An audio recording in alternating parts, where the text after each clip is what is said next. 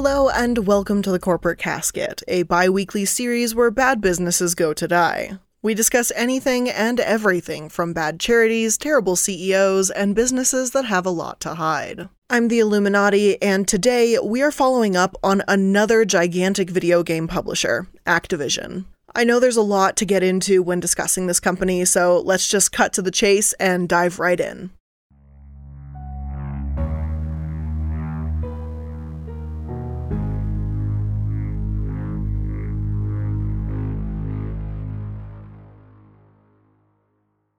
Activision is one of the largest video game companies in the world behind Tencent and Nintendo. Their revenue can reach around $1.7 billion per quarter and at least several billion per year. It looks like they took a bit of a hit in 2019, 6.5 billion as opposed to 7.5 billion in 2018, but I mean, that's still billions of dollars. They're doing just fine. However, Activision wasn't always this huge, obviously. Our story of how the company was founded starts with David Crane in 1977, when he joined Atari at that time. The company was maturing from a feisty Silicon Valley startup to a mass market entertainment company. Nolan Bushnell had recently sold to Warner, but he was still around offering creative guidance. Most of the drug culture was a thing of the past, and the days of hot tubbing in the office were over, Crane recalled.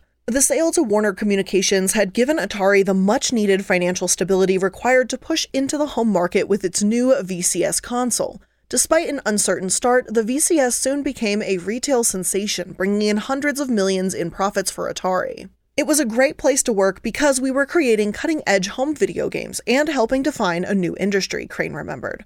But it wasn't all roses as the California culture of creativity was being pushed out in favor of traditional corporate structure, Crane noted. Bushnell clashed with Warner board of directors, and in 1978 he was forced out of the company that he had founded.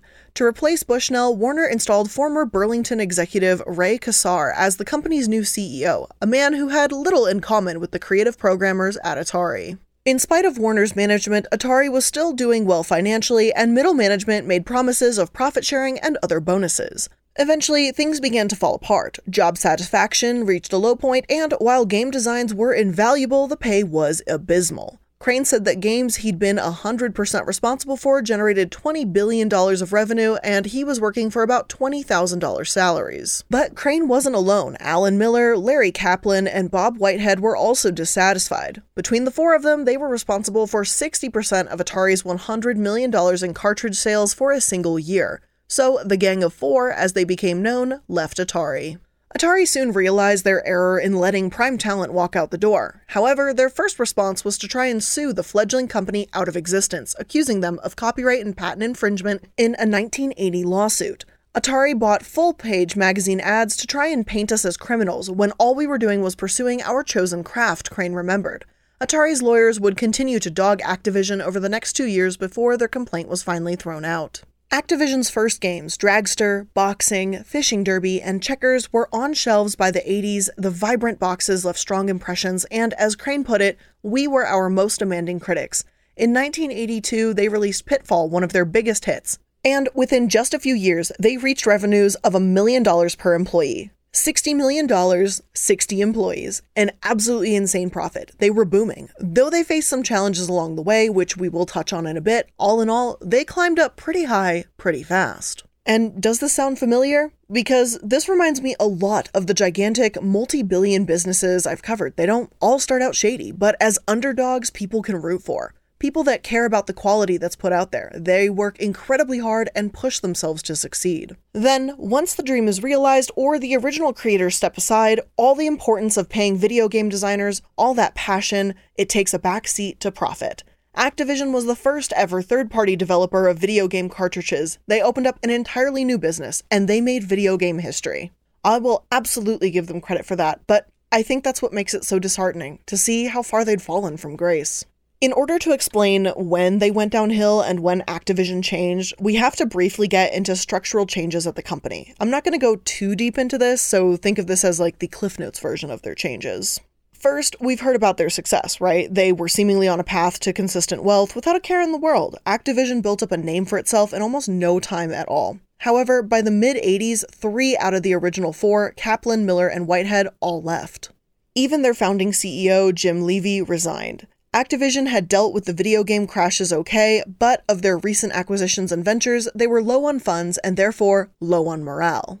Stock plummeted, Miller and Whitehead jumped ship to form Accolade. We own stock, but the VCs got the controlling interest. Whitehead explained to Digital Press Online, We were insiders, so selling stock was a no no, but the market had turned and our stock was a tenth of what it was, and morale wasn't good. In the late 80s and early 90s, Accolade would pick up much where Activision left off in its original mission, including its fight the system attitude towards console development. Two years later, CEO Jim Levy offered to buy out the struggling text adventure developer Infocom, noting the similarity in culture and mission between the two companies. The two companies quickly came to an agreement, and Levy promised to leave Infocom more or less alone to do its thing. Six months later, in response to further losses, Activision founder Jim Levy was kicked off the board and replaced with Bruce Davis, the one board member who had opposed the Infocom merger. In 1989, after 12 quarters of loss, Infocom was shut down. About half its employees were offered jobs within Activision. Five agreed, the rest stayed in Massachusetts out of disgust. This guy, Davis, apparently wasn't too great to work with, since the last of the original four, Crane, left because of him. When the board put Bruce Davis in charge of Activision, it was a death blow. I tried to work with him, but found that he had no creative or marketing skills. His only prior job was to run Imagic out of business, bringing it in for a landing, as it is said. The Activision that I had a hand in creating was gone, so I left, Crane said. Crane continued to work for a time as an independent developer, creating games for Activision, and then joined Gary Kitchen to form Absolute Entertainment in 1988.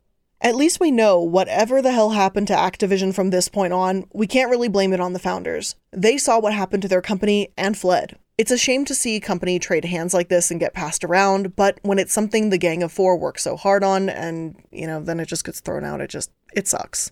But hey, at the very least, they weren't responsible for what was to come. A couple years after Crane left in 1988, Activision changed its name to Mediagenic, but they were posting losses. Robert Kotick bought the company, and Crane himself said it was good for the name and assets, obviously not because of the current state of the place. They became Activision again, and Bobby Kotick promised investors that they'd make money again, that they'd be as successful as they were in the early days. When Activision's fortunes seemed darkest, Kotick was looking for a business to buy. Activision fit the bill. It had 60 million in debt, a library of once popular cartridge action games, Nintendo and Sega licenses, and the Zork and Planetfall franchises. Its stock had dropped so low the company could be had for a mere $2 million. The 28 year old Kotick and his three partners seized the opportunity. First, they fired all 200 employees and implemented a bankruptcy organization plan. Then they exploited two surprising findings. Activision's superb distribution network, and its powerful but unused proprietary authoring and compression tool. They gave distributors a vested interest in the company by issuing stock to fulfill past debts. Activision now sells directly to 80% of US retailers and began using the authoring tool to create a sequel to Activision's greatest franchise, Zork. The return of Zork was a breakthrough CD ROM, full motion video, terrific music and sound effects, a Hollywood cast, and a loyal following.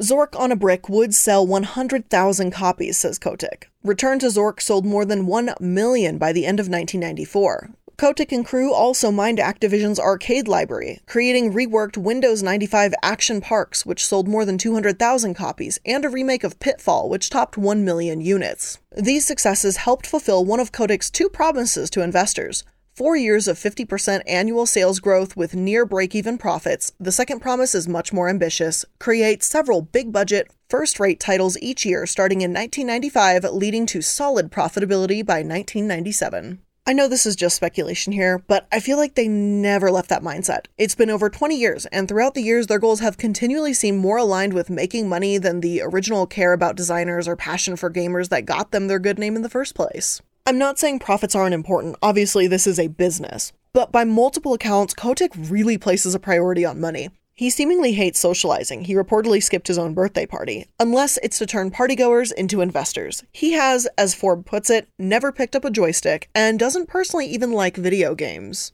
And any hesitancy he has about merging with World of Warcraft went away when he started seeing dollar signs. In China, where rampant copying has eaten away at the profits of any Western media company trying to enter the market, customers at 160,000 internet cafes spent $150 million last year on Warcraft time by the minute, protecting the revenue from easy piracy. Kotick's reluctance began to fade. What if he could sell Activision's other games to China the way Blizzard did, putting Guitar Hero into all those internet cafes and charging by the minute? The more Kotick learned about the power of the Warcraft franchise, the more enchanted he became. Activision's board officially signed off on the merger in 2007, and the deal creating Activision Blizzard closed the following July. Kotick was left with control of 2% of the combined company's stock, shares now worth $135 million. Again, he's a CEO. I get that earning a company money and keeping it afloat is literally his job, and I'm not going to knock that. But after reading this Forbes article, I just, maybe I just can't fully put my finger on it, but something just doesn't seem like passionate or, or alive about this company about wanting to do something cool with Activision. It was just pump this bitch with remakes and, you know, live off the fanfare. And then, oh, is Warcraft a thing that's doing well? Well, we'll, you know, pump money into that shit too. It just, I get it, but I also just don't. I just want to note that because it's really clear that that mindset, without a doubt, has been reflected in this company and the way it operates. One of the companies that get a ton of backlash is Activision Blizzard. When Activision merged with Vivendi Games and took ownership of this Blizzard brand name, that's when fans started to take note and grow disappointed with the quality of things, to say the least. One user commented on a Blizzard forum that we went from dark, creepy, insane games like Diablo and Diablo 2 with superb music and Brood War became professional competition in Korean to a tournament with disconnects and players who switch to classic mode so they can try to play look super amateurish and non professional, but we're talking about a billionaire company. You don't have the resource to at least fix the disk bug and just get a little credibility. Similar to EA, we're seeing what was once a game maker become a game killer. Or, at the very least, a subsidiary ruiner, you could say. In 2010, not long after Activision took the reins, Blizzard announced that they had plans to put World of Warcraft users' real names on their posts. CVG said, It seems like Blizzard's looking to turn Battle.net into more of a social network than a competitive matchmaking service. As it says itself, it's important for us to create a new and different kind of online gaming environment. One that's highly social and which provides an ideal place for gamers to form long lasting, meaningful relationships. All of our design decisions surrounding Real ID, including these forum changes, have been made with this goal in mind. Our colleagues at PC Gamer UK call the plans foolhardy and asking for trouble. The gamers that live and breathe their service at every level, from the bottom to the super hardcore pro gamers, simply don't identify themselves by their real name when they play, the mag says. They live by their identity or handle. Battle.net isn't a social network, it's a fight club. According to Blizzard's announcement, all StarCraft 2 and Cataclysm forums will display your real name. That means even the tech support forums and the role playing forums. I'm not sure why I need to identify myself when I'm trying to figure out why Warcraft crashes, or when I'm pretending to be a druid. One angry reader said of the plans, I don't want all of the world to know my real name. More social it might be, but it's very intrusive to my privacy. In this day and age, when most social websites are being pushed for more privacy functions, they decide to open it up in one of the worst possible ways. This isn't a gigantic deal when compared to other things we've seen, but it's absolutely frustrating. And this is also where a lot of Blizzard's issues began. I can definitely see why it would upset people though. The whole point of these games is to be something you're not. During a session of D&D, it's not about social media. It's about being immersed in who your character is that you've created. Facebook isn't attached to them for a reason, but because the higher ups at these companies are so focused on money, it feels like they tried to turn it into a social network because hey, Facebook and Twitter make money, so let's have our forums make money too. But the gamers in these communities were frustrated, pissed off, and very rightfully so. Seriously, did Blizzard even consult with anyone who plays WoW before making this announcement?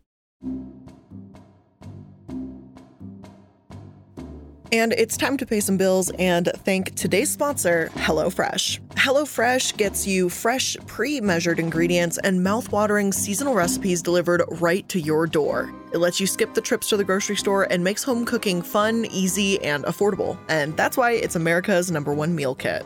HelloFresh offers 25 recipes or more every single week, featuring a range of flavors, cuisines, and ingredients so you'll never get bored. And eating healthier has never been easier with low cal, carb smart, vegetarian, and pescatarian options every week as well. So no matter what you choose, every single recipe is packed with fresh produce sourced directly from farmers.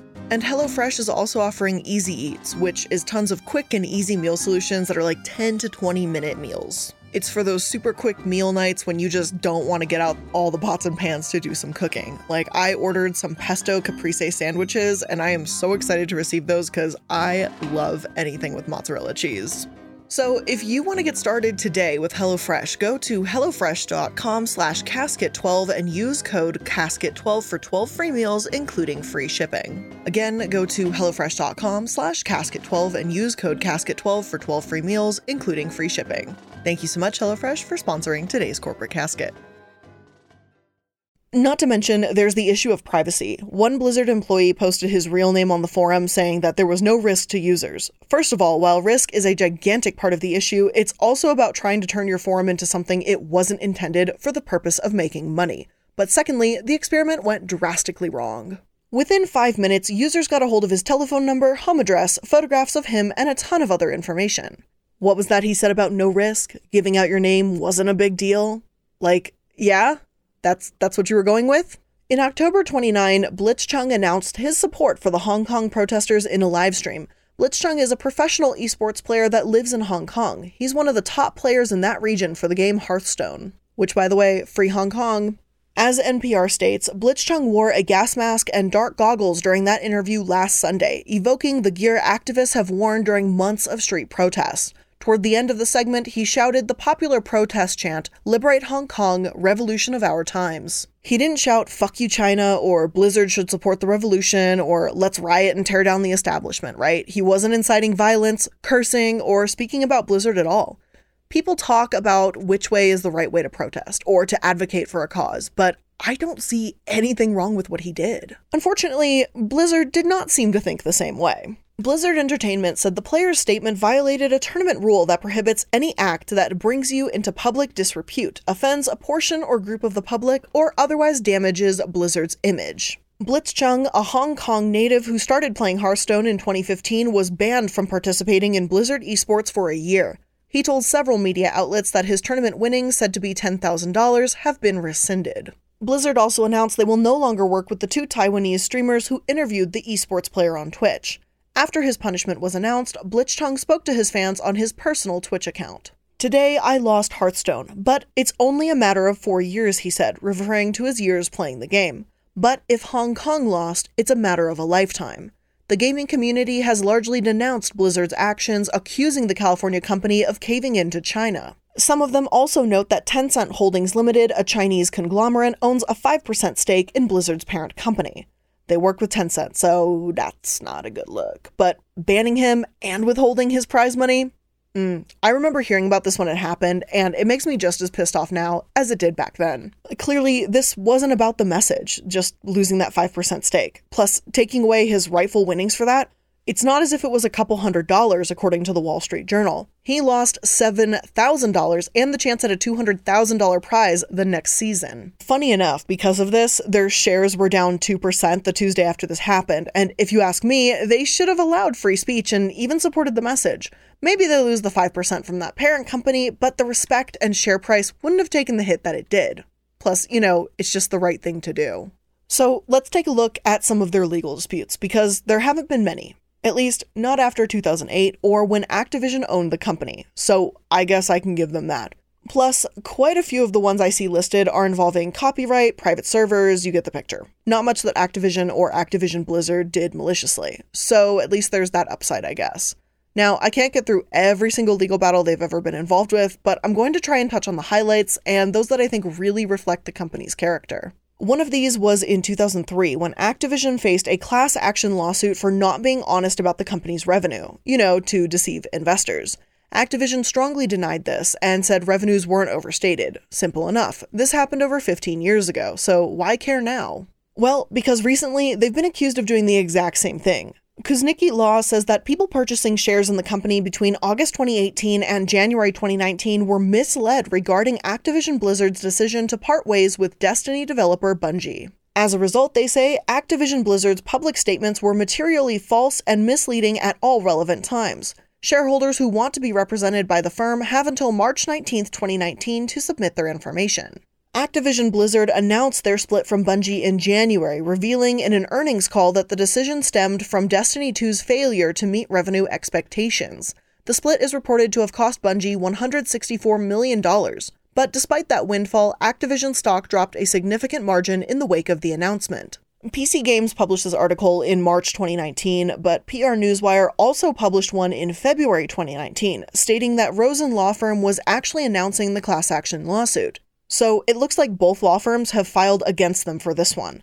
Guess you know it's a nasty situation when it's multiple law firms teaming up against Activision, and it really makes me wonder if something else is going on there. Obviously, this case is not over with, but I'm curious to see how it turns out. In another case I wanted to briefly touch on, this one has to do with Worlds Incorporated. They had specific patents that relate to methods in creating a 3D graphical multi user interactive virtual world system. This whole situation was really bizarre, and from what I understand of it, Worlds Inc. was just suing Activision and Bungie, one of the studios they worked with, for being an MMORPG. It doesn't look like they stole anything specific. Worlds Inc. basically wants to own everything that has to do with the style of video games. To this day, they're still in patent stages and the IPRs are being reviewed, so it's just a strange case that could go horribly for Activision if it moves forward once again. But to be fair, if Activision loses this one, then this would set a precedent that wouldn't really stop Worlds Inc. from going ahead and doing this to literally any other company that uses this type of format. So, a- am I rooting for Activision on this one? Possibly. However, the biggest lawsuit it seems like Activision is known for is their lawsuit with the creators of Call of Duty. The two men who co created the multi billion dollar Call of Duty franchise filed a lawsuit against their former employer, the company that publishes the games, Activision Blizzard. Activision then countersued in court with claims totaling over $2 billion. David Greene from NPR stated this was going to be the biggest lawsuit in the history of the video game industry. The trial was all set to begin today in Los Angeles, but at the very last minute, the battle over Call of Duty ended with an armistice, a settlement. And for more, we've reached LA Times reporter Ben Fritz, who's been covering all the twists and turns in this case. Ben Fritz gives a pretty good summary of the situation, so I'm going to use some of his words here rather than try to go over each piece of every single minute in detail. What happened was, in March 2010, Jason West and Vince Zampella, who had co created the Call of Duty games, made billions of dollars for Activision, were fired, and this shocked the industry. And within a few days of their being shown the door, they filed a lawsuit against Activision and claimed the company had fired them because it wanted to get out of paying them hundreds of millions of dollars in royalties and bonuses that they were owed under their contract. The company Activision said that they had breached their contracts, that they were sick of working under the heel of them, and they wanted to decamp to Activision's biggest rival, Electronic Arts, and steal Activision's intellectual property in the process. And that would have been a breach of their contract. There was a lot of crazy that came out in the court documents. There's a lot of fighting going on internally. There were literally people hanging up the phones on each other, changing locks, like it was insanity. Activision felt they had no idea what was going on with Jason and Vince and their development studio. So they asked somebody in their IT department to try and break into the computers to read their emails and check their voicemails. And when it turned out that it was technically impossible, Activision actually considered staging a fake fire drill or fumigation so they could be able to get into the offices and find out what was going on with Jason and Vince. There's a broader issue according to the developers and their supporters, and they had a lot of supporters in the industry. And it's a question of the level of respect and power that game developers, the people who actually create the games, have. So, yeah, this is a little bit worse than what I thought it was going to be. Staging a fucking fire drill to break into someone else's emails. Just lovely. Call of Duty creators and Activision settled for an undisclosed amount, but holy shit, I really, really hope these people put him through the ringer. That is insane amounts of bullshit. And Fritz is right, honestly. Not only does it come down to a matter of the illegal, shady activities, but there's no respect there for the creators either. Developers deserve respect. Anyone that works for you deserves respect. And now we'll go on to that part that a lot of people hate about EA, as much as they do Activision the studio killing with some mistreatment mixed in. I won't say that every single studio Activision ever acquired died because of them. Sometimes indie game studios just go under, whether or not a larger company like Activision gets involved. However, there's been quite a few cases that are pretty obviously Activision's fault, and the way they treat people leaves a lot to be desired. So, let's get into it. Activision Blizzard lays off 775 people after record results in 2018. Not the best headline to start with. Game publisher Activision Blizzard will lay off 8% of its workforce, or around 775 people, CEO Bobby Kotick announced on the company's earnings call today. This move is being made in an effort to deprioritize initiatives that are not meeting expectations and reducing certain non development and administrative related costs across the business. In the future, Kotick said Activision Blizzard will invest primarily in live services, Battle.net, and esports with a focus on the following franchises Candy Crush, Call of Duty, Overwatch, Warcraft, Diablo, and Hearthstone. For those franchises, Activision actually expects to increase, not reduce, development resources in 2019. The changes follow a series of executive departures at Blizzard, as well as reports that Activision leadership has become more involved at Blizzard, which previously operated more independently. Blizzard did not release a new game in 2018 apart from expansions and remasters and is not expected to in 2019, according to an earnings call. However, the company operates several internal studios that are working on multiple live games. Job listings suggest development on Diablo 4 is continuing, as well as a yet announced first person shooter project. Activision is entitled to move in whatever direction they want, absolutely. And if that means Candy Crush, Call of Duty, Warcraft, that's their choice. But the way these layoffs came is real shady. According to Games Industry, some of the layoffs were an open secret at the company for months, and not all staff even knew that their position was about to disappear. An article from The Divergenist states that one standout developer shuttered by Activision is Bizarre Creations. The successful Project Gotham Racing and Geometry Wars series are the handiwork of this studio. After being gobbled up by Activision in its 19th year of business and putting out Geometry Wars 2, Blizzard was enlisted to develop a new driving game that played like a mashup of Mario Kart and Project Gotham, the latter of which could not be further milked by Activision as it was not acquired from Microsoft along with the acquisition of the developer. Thus, Blur was born, but struggled to differentiate itself from the myriad arcade racing games that were flooding the market at the time. After Blur saw only middling sales, Activision relegated Blizzard to developing for the James Bond franchise, ultimately leading to its demise. Next Gen Tactics made a video in 2011 saying how Activision laid off 500 people that year, and that sounds pretty damn familiar to last year because they were taking on people, gobbling up the little ones, and then dissolving them. He gives the examples of DJ Hero, Guitar Hero, True Crime Hong Kong, and these aren't small games. They justified it as wanting to allocate their funds on bigger projects, as we saw earlier, because they're putting their money into their cash cows. Their attitude, as he puts it, is blockbuster or bust. In a 2012 Games Radar article, they state that Activision shut down a ton of studios under their umbrella within a small window of time, such as Sierra Entertainment, which was around 29 years old before Activision ownership, but it closed after less than a year when it merged with Activision. Shaba Games was active for five years before Activision owned it, then, after seven years at Activision, it closed. However, according to Games Radar, much of those games were just a string of Tony Hawk's games before the licensed fodder started calling. Budcat Creations was founded in 2000 by two ex EA employees and specialized in porting games to non target consoles. After a raft of work for EA and Majesco, the studio was bought by Activision in 2008 and put on the PS2 and Wii ports of Guitar Hero. Unsurprisingly, given the team's focus, it was closed in 2010. The seventh studio closed on this list is appropriately named Seven Studios. Fairly inevitable case, this one. Seven Studios had long been a purveyor of licensed TV and film games, working on the likes of Charlie's Angels, Pirates of the Caribbean, Napoleon Dynamite, and Shrek. Given that it had also been developing the ill fated Scratch the Ultimate DJ, Activision put it into its music division as a support team for DJ Hero. And then, when the Little Games division went under, Seven Studios was obvious fodder for the chopping block. There's also Radical Entertainment, which was around for 17 years before Activision closed it in 4. Blizzard Creations around for 19 before Activision closed it in 3. Red Octane for another that closed this year, you name it. They closed a lot of studios, just like EA has done. For a lot of people, Blizzard was that company someone loved before, and then it became Activision Blizzard. And as for further mistreatment, in late 2020, the company is being investigated for discrimination. The EEOC, or Equal Employment Opportunity, came in asking Activision Blizzard employees to fill out a survey. Their investigation is in regard to allegations of gender based discrimination and sexual harassment. Now, just because they're there doesn't mean there's been a violation of the law, but, you know, given their history, I mean, anything could happen, really.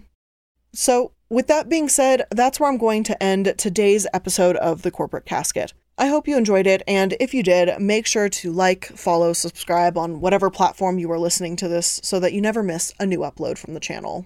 Thank you so much for making it to another episode of The Corporate Casket, and I'll see you in the next one.